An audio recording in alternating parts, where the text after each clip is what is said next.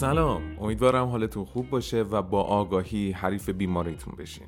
دو اپیزود پیش روی سروم اطلاعات در خصوص آرارتی است یا همون درمانهای جایگزین کلیه که ما در برنامه اول در خصوص کار کلیه و اتفاقاتی که تا زمان نیاز به دیالیز یا پیوند رخ میده صحبت می‌کنیم و در برنامه دوم در خصوص خود این درمان ها و نکاتشون بیشتر صحبت می‌کنیم. پیشنهاد می‌کنم حتما شنونده این اپیزود باشین چون همه ما خواه ناخواه ممکنه با این سوالات ابهامات در خصوص خودمون یا عزیزانمون درگیر بشیم. شایان ذکره که تشکر ویژه بکنیم از مرکز تخصصی حضرت ابوالفضل اصفهان که این برنامه و برنامه بعدی در این مرکز ضبط شده. همراه ما باشید. به نام خدا سلام به اپیزود RRT سروم اطلاعات. خوش آمدین خب من جسارتا ابتدای برنامه خودم شروع می‌کنم. RRT یا renal replacement therapy و در ترجمه درمان های جایگزین عملکرد کلیه. امروز در خدمت استاد بزرگوار جناب آقای دکتر متین فر هستیم تا در مورد این موضوع بیشتر صحبت کنیم و نگرانی هایی که قبل از اینکه فرد نیاز به این درمان رو پیدا کنه و نگرانی هایی که در حین درمان داره تغییر درمان داره و انواعش رو بیشتر در موردش صحبت کنیم. سلام استاد وقتتون بخیر در خدمت شما هستیم. سلام و درود خدمت شما دوست عزیز و کلیه شنوندگان گرامی در خدمت شما هستم. خیلی ممنون از شما. اگه میشه اول از همه بهمون به بگین که در حقیقت فرایند کار کلیه چیه؟ بله. کلیه ها اصفای کوچکی در بدن ما هستن که کارهای بزرگی انجام میدن. اگر به صورت آمیانه بخوایم راجع صحبت کنیم کارهای کلیه و کارکرد اصلیش پاکسازی سمومی هست که در بدن از متابولیسم مواد غذایی حاصل میشن به خصوص گروه ترکیبات پروتئینی. مواد غذایی که ما مصرف می‌کنیم سه گروه هستن کربوهیدرات ها چربی ها و پروتئین ها که خب حاصل متابولیسم چربی و کربوهیدرات تبدیل میشه به آب و گاز کربونیک. خب آب از طریق کلیه ها گاز کربونیک از طریق ریه دفع میشه. مواد پروتئینی ترکیباتی که حاصل متابولیسمشون هست ترکیبات زاید نیتروژنی هستن که اینها بعد از طریق کلیه ها دفع بشن و خارج بشن. در کنار این فرایند کلیه ها کارهای دیگری هم انجام میدن. از جمله تولید یک سری هورمون ها که در یک سری فرایند ها مثل خونسازی دخیل هستند نقش مهمی دارن. هورمونی به اسم اریتروپویتین تولید می‌کنن که سطح هموگلوبین خون رو تنظیم می‌کنه. عرض به حضورتون و یک کار مهم دیگهشون تنظیم حجم بدن تنظیم آب بدن تنظیم آب و الکترولیت های خون هست که بر اساس گیرنده ها ها و محرک هایی که حالا در از جهات مختلف از طریق مغز به کلیه دیکته میشه این تنظیمات رو انجام خیلی ممنون. و آیا اصلا یک فرد بعد در طول زندگیش بر اساس سنش یا بر اساس چیز خاصی چکاب کلیه بکنه؟ یعنی قبل از اینکه مشکلی به وجود بیاد که به پزشک مراجعه کنه و پزشک بهش بگه که شما نیاز دارید که به نفرولوژیست مراجعه کنید نیاز داره که خودش نگرانی داشته باشه در این رابطه. در حال در زمینه تست قربالگری که از جهت اطمینان سلامتی انجام میشه بررسی کارکرد کلیه جزء لایمفکش هست. به خصوص در افرادی که ممکنه عوامل خطر آسیب به کلیه رو داشته باشن. بر فرض مثال افرادی که دارای فشار خون بالا هستن افرادی که دیابتی هستن اینها جزء افرادی هستن که خب به طب کلیهشون در معرض آسیب هست و در معاینات دوره‌ای باید حتما کارکرد کلیهشون بررسی بشه میشه یه کنجکاوی بیشتر بکنیم بله. مثلا یک نفری اومده و قراره که عملکرد کلیهش رو بررسی کنه در حقیقت پزشک بعد از اینکه چه کاری انجام میده چه جوری ارزیابی می‌کنه عملکرد بله. کلیه از بزرگتون ما کارکرد کلیه رو یکی از یک سری شاخص ها هستن که نماد کارکرد کلی هستن یک سری شاخص ها و تست آزمایش هستن که نشان دهنده توش ما دنبال شواهد آسیب کلیه میگردیم. می‌دونیم که خب به حال مواد زائد زیادی هستن که از طریق کلیه ها پاک سازی میشن.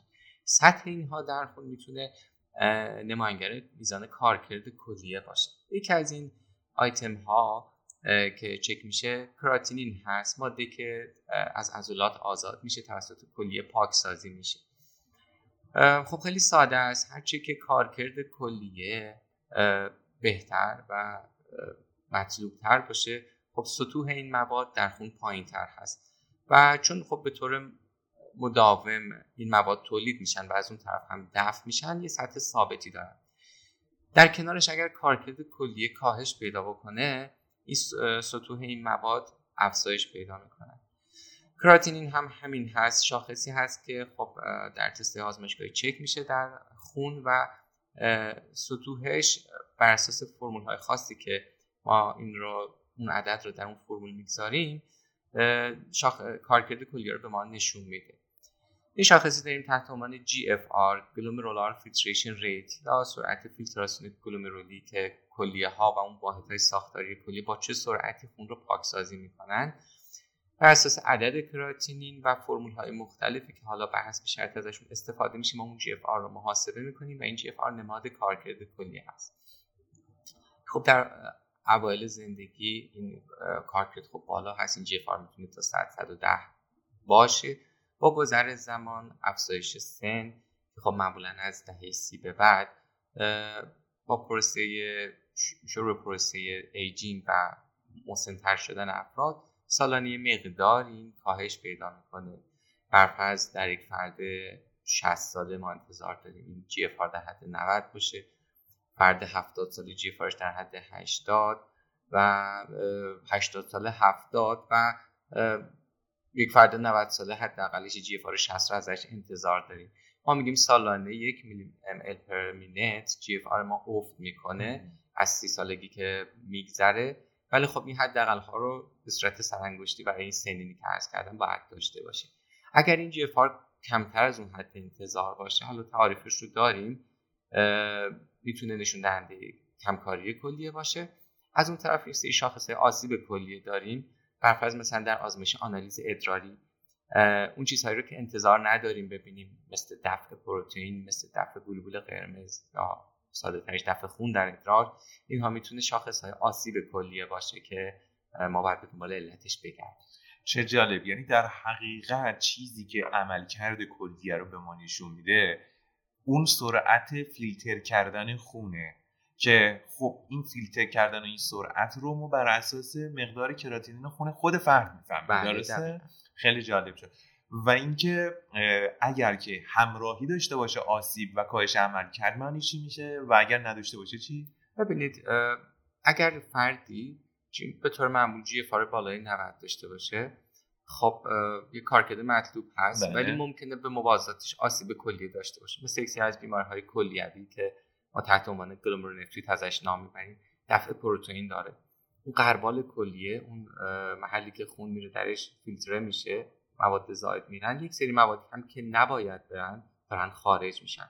درسته داره کلی کار خودش رو درست انجام میده ولی خب یه سری چیزا هم که باید نگه داره و برگشت داده بشه بعدا داره از دست میره این نشون آسیب کلیه هست. خب در دراز مدت خود این قضیه می‌تونه به افت کارکرد کلیه هم منجر بشه. یا دفع خون در ادرار.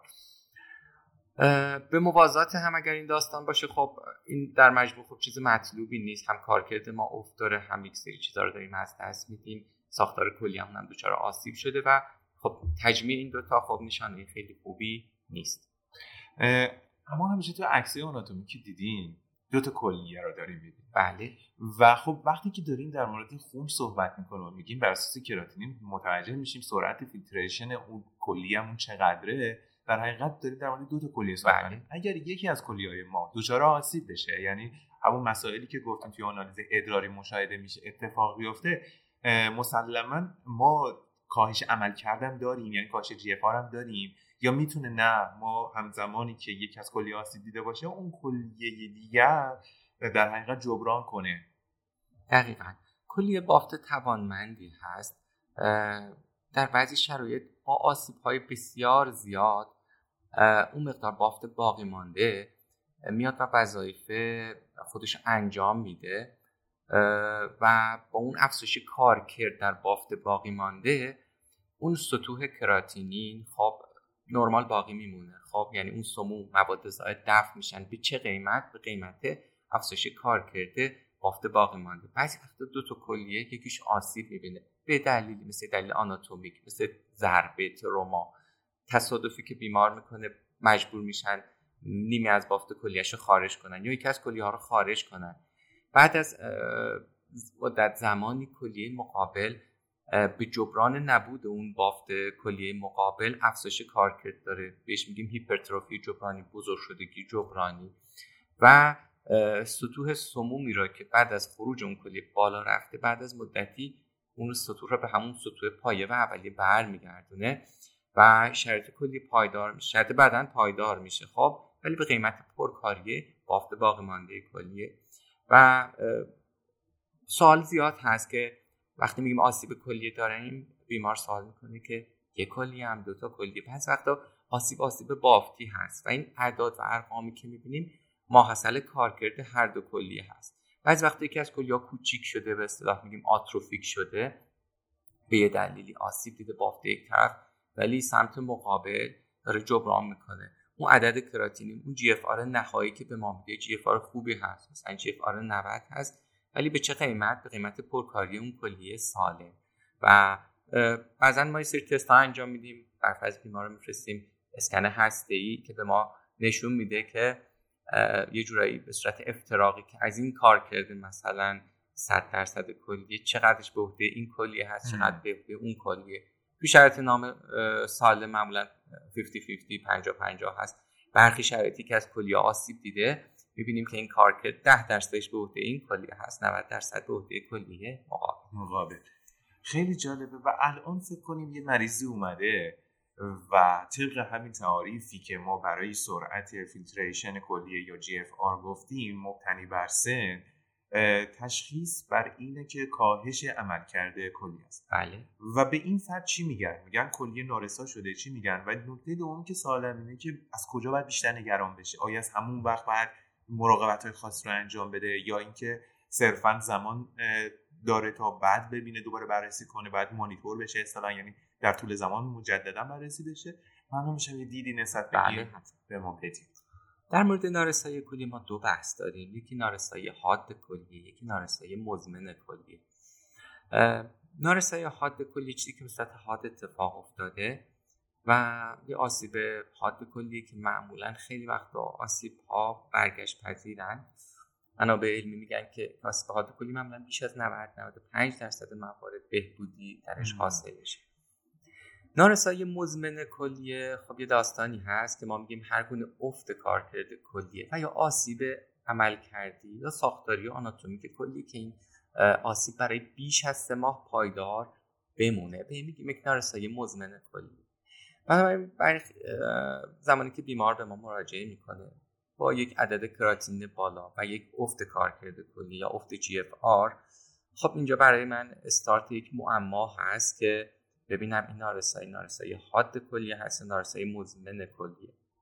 از کجا می‌فهمیم؟ بحث همون سه ماه زمان بود. خیلی وقت این چالش رو داریم با بیماران که سوابق قبلی شما کجا هست؟ آیا این کارکرد کلی که افت کرده سه ماه پیش یک سال پیش دو سال پیش اون موقع شرایط چی بوده؟ آیا اون موقع خوب بوده؟ یا اون موقع هم کم کار بوده؟ و بعد تازه این ابتدای معما هست که ما بریم دنبال علتی که منجر به این افت کارکرد کلی شده بگردیم. چرا؟ آیا بیماری های زمینه یه فرد منجر به این داستان شده؟ آیا یک دیابتیه که 15 سال 20 سال از زمانش گذشته و منجر به نارسایی کلی شده؟ نه. فشار خون بالا منجر به این داستان شده یا نه؟ یه اتفاق حاد فلان داروی آسیب رسانه به کلیه. این استارت این معما هست که ما دنبال علت آسیب کلیه بگردیم. پس دو تا کتگوری دو تا شاخه یکی نارسایی حاد یکی مزمن و اینکه دنبال علت بگردیم. یک سری جاها واقعا به بنبست می‌خوریم بر اساس شرح حال بر داروهای مصرفی سوابق گذشته بیمار که هر چقدر کندوکاو و کنکاش می‌کنیم در این قضیه به جایی نمی‌رسیم. ناچاریم که از کلیه نمونه برداری کنیم و بررسی پاتولوژی انجام بشه که ببینیم علت نارسایی کلیه چی هست. چی هست؟ پس در حقیقت زمانی که کاهش عمل کرد بود تازه باید ببینیم که این پروسه پروسه که قابل برگشت یعنی باده یا اینکه نه باید بیشتر حواسمون رو جمع کنیم و بیشتر مراقبت بشه که میشه پروسه مزمن. درسته؟ و بعد روتینی هست برای کسی که الان تشخیص نارسایی مزمن داره؟ بله. ببینید نارسایی مزمن کلیه که خب حالا شایع ترین علت هایی که در جامعه داریم به عنوان علت نارسایی مزمن کلیه بحث دیابت هست و فشار خون مزمن که در رأس علت نارسایی مزمن هستند. وقتی ما با یک بیمار با نارسایی مزمن کلیه روبرو میشیم خب متاسفانه اون سیری که خدمتون عرض کردم که از سی سالگی به بعد ما افت کارکرد کلیه داریم کسی که دیابت داره کسی که فشار خون داره این سرعت کاهش عملکرد کلیه یک سرعتی می‌گیره. خب یعنی اگر قراره سالی یک ml per minute یک میلی per minute GFR ما افت کنه این قضیه میشه سه تا میشه چهار و تشدید پیدا می‌کنه. خیلی وقت سوال هست که ما چی کار کنیم؟ کار کلیمون بهتر بشه. و خب بعضا ما خیلی از پاسخ به این قضیه خب شرمساریم. چرا؟ چون اتفاقی قرار نیست بیفته بهتر بشه. ما فقط می‌تونیم ترمز اینا بکشیم که این سرعت افت کارکرد کلیه رو حداقل بتونیم برسونیم به اون حالت پایه خودش و جلوی آسیب رو بگیریم. مثالی که من همیشه می‌زنم سه دوستان میگم که وقتی چهار نفر دارن با هم یک کاری رو انجام میدن خیلی سبک و راحت. ما حسلشون بر فرض چهار نفر آشپز هستن دارن با هم آشپزی می‌کنن و ظهر غذایی رو تحویل به جمعیتی میدن که اگر یکی از این دوستان بره سه نفر دیگه می‌تونن که این کار رو انجام بدن ولی باید تلاش بیشتری بکنن. اگر باز از این سه نفر یک نفر دیگه بره باز می‌تونن این کار رو انجام بدن. ولی با تلاش بیشتر و چی؟ نتیجه که هست خستگی بیشتر. باز اگر سه نفر بره شاید یک نفر بتونه این کار بکنه ولی چی؟ این فرد تحلیل میره یعنی روزهای عادی با خستگی بیشتر و به یک جایی می‌رسه که خب قطعا نمی‌تونه اون نتیجه کاری خودش رو داشته باشه و یه قسمتی از کارها روی زمین میمونه و این همین مثالش اینه که بالا رفتن کراتینی سمومی که دفع نشده کاری که رو زمین مونده و انجام نشده. بنابراین بافت کلیه اصلا بافت کلیه با یک ششم بافت حجم بافتی اصلیش شاید بتونه سطوح کراتینین رو نرمال نگه داره بتونه سمو دفع کنه ولی این بافت تحت فشاره. و این بافت تحت فشار قطعا مستعد آسیبه. مستعد خستگی و این خستگی آسیب. و این با گذر زمان خب کارکرد کلیه ما رو به نزول هست هنر من نفرولوژیست و همکاران ما که در تیم ما کار می‌کنن همکاری که اندوکرینولوژیست دیابت بیمار رو کنترل می‌کنه. همکار متخصص تغذیه که رژیم خاص بیمار رو تعیین می‌کنه. کمک می‌کنیم که این سرعت آسیب رو کمش کنیم. طول عمر کلیه رو افزایش بدیم که اگر قراره این کلیه سه سال دیگه از دست بره بشه 6 سال بشه 10 سال بشه 12 سال و کلیه های خود بیمار بیمار رو تا آخر عمرش به در بهترین حالت همراهی بکنن یه چیز جالب که بهش اشاره کردی و منم خودم خیلی توی بیمارستان دیدم همراه خودتونم این موضوع رو باز بارها مشاهده کردیم بود که بیمارا از اووردن یا از کلا نگهداری مدارک پزشکیشون امتناع می‌کنن. با این تصور که هر لحظه ای که حالم بد امکان سنجش اینکه وضعیت من در چه حاله هست. ولی همینطور که اشاره کردیم توی نارسایی این سیری که اتفاق میفته اهمیت ویژه‌ای داره و خب اصلا جزو به قول معروف وسایل همیشگی بیمار این مدارک و document پزشکیشه که همراهش باشه. چیزی که الان برای بیمار شاید سوال باشه اینه که خود این جان سختی کلیه خود این توان زیادی که کلیه به خرج میده تا بدن رو حفظ کنه ما را از علامتهایی که می‌تونه این نارسایی ایجاد کنه دور می‌کنه یعنی یک بازه زمانی بهشون میده. شاید اگر که تصویری داشته باشن از این نارسایی از این علامتهایی که بیمار احساس می‌کنه به عنوان علامت دقت نظر ویژه‌ای داشته باشن به اجرای اون نکات و مراقبت هایی که شما و سایر همکاری می‌کنید.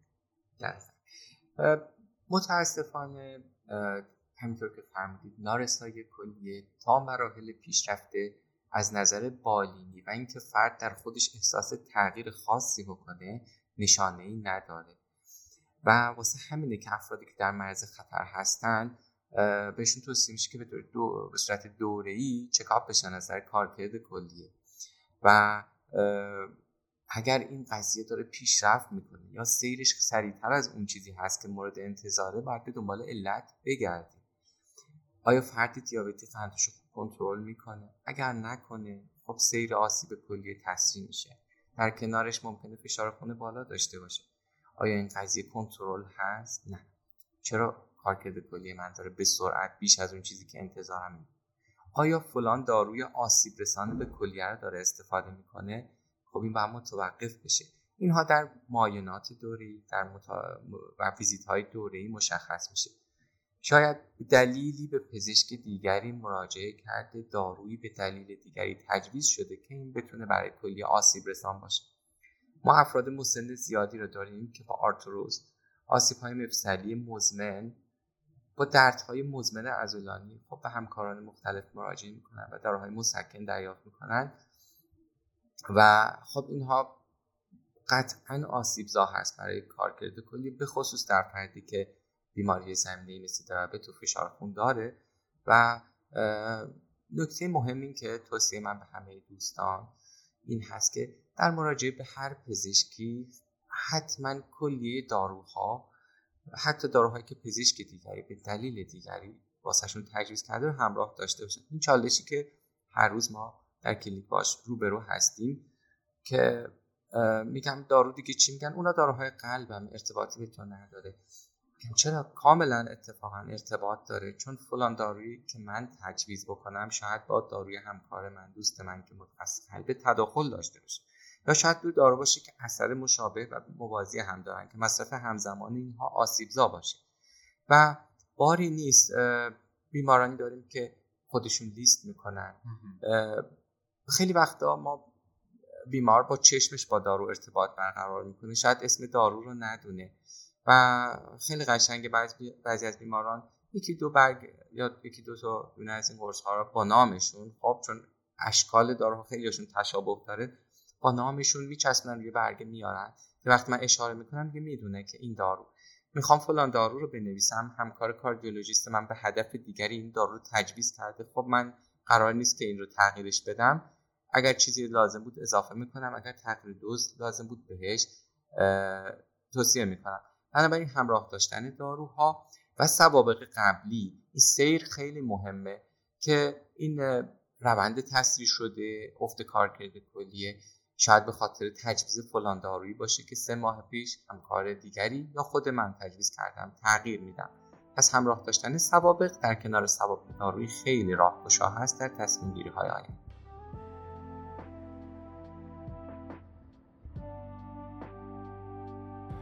ممنون از اینکه در این برنامه همراه ما بودید. امیدوارم که مراقب کلیه های خودمون باشیم که سلامتی خریدنی نیست. و باید بگم که الان به غیر از راه های ارتباطی که سابق بر این وجود داشت یک تلفن گویا هم سرام اطلاعات داره که شما می‌تونید سوالاتتون رو با ما در میون بذارید تا ما برای شما برنامه سازی کنیم. من یه بار خودم شماره رو عنوان می‌کنم و داخل description هم هست می‌تونید مراجعه کنید. 021 91 03 15 96 با آگاهی حریف بیماریت شد.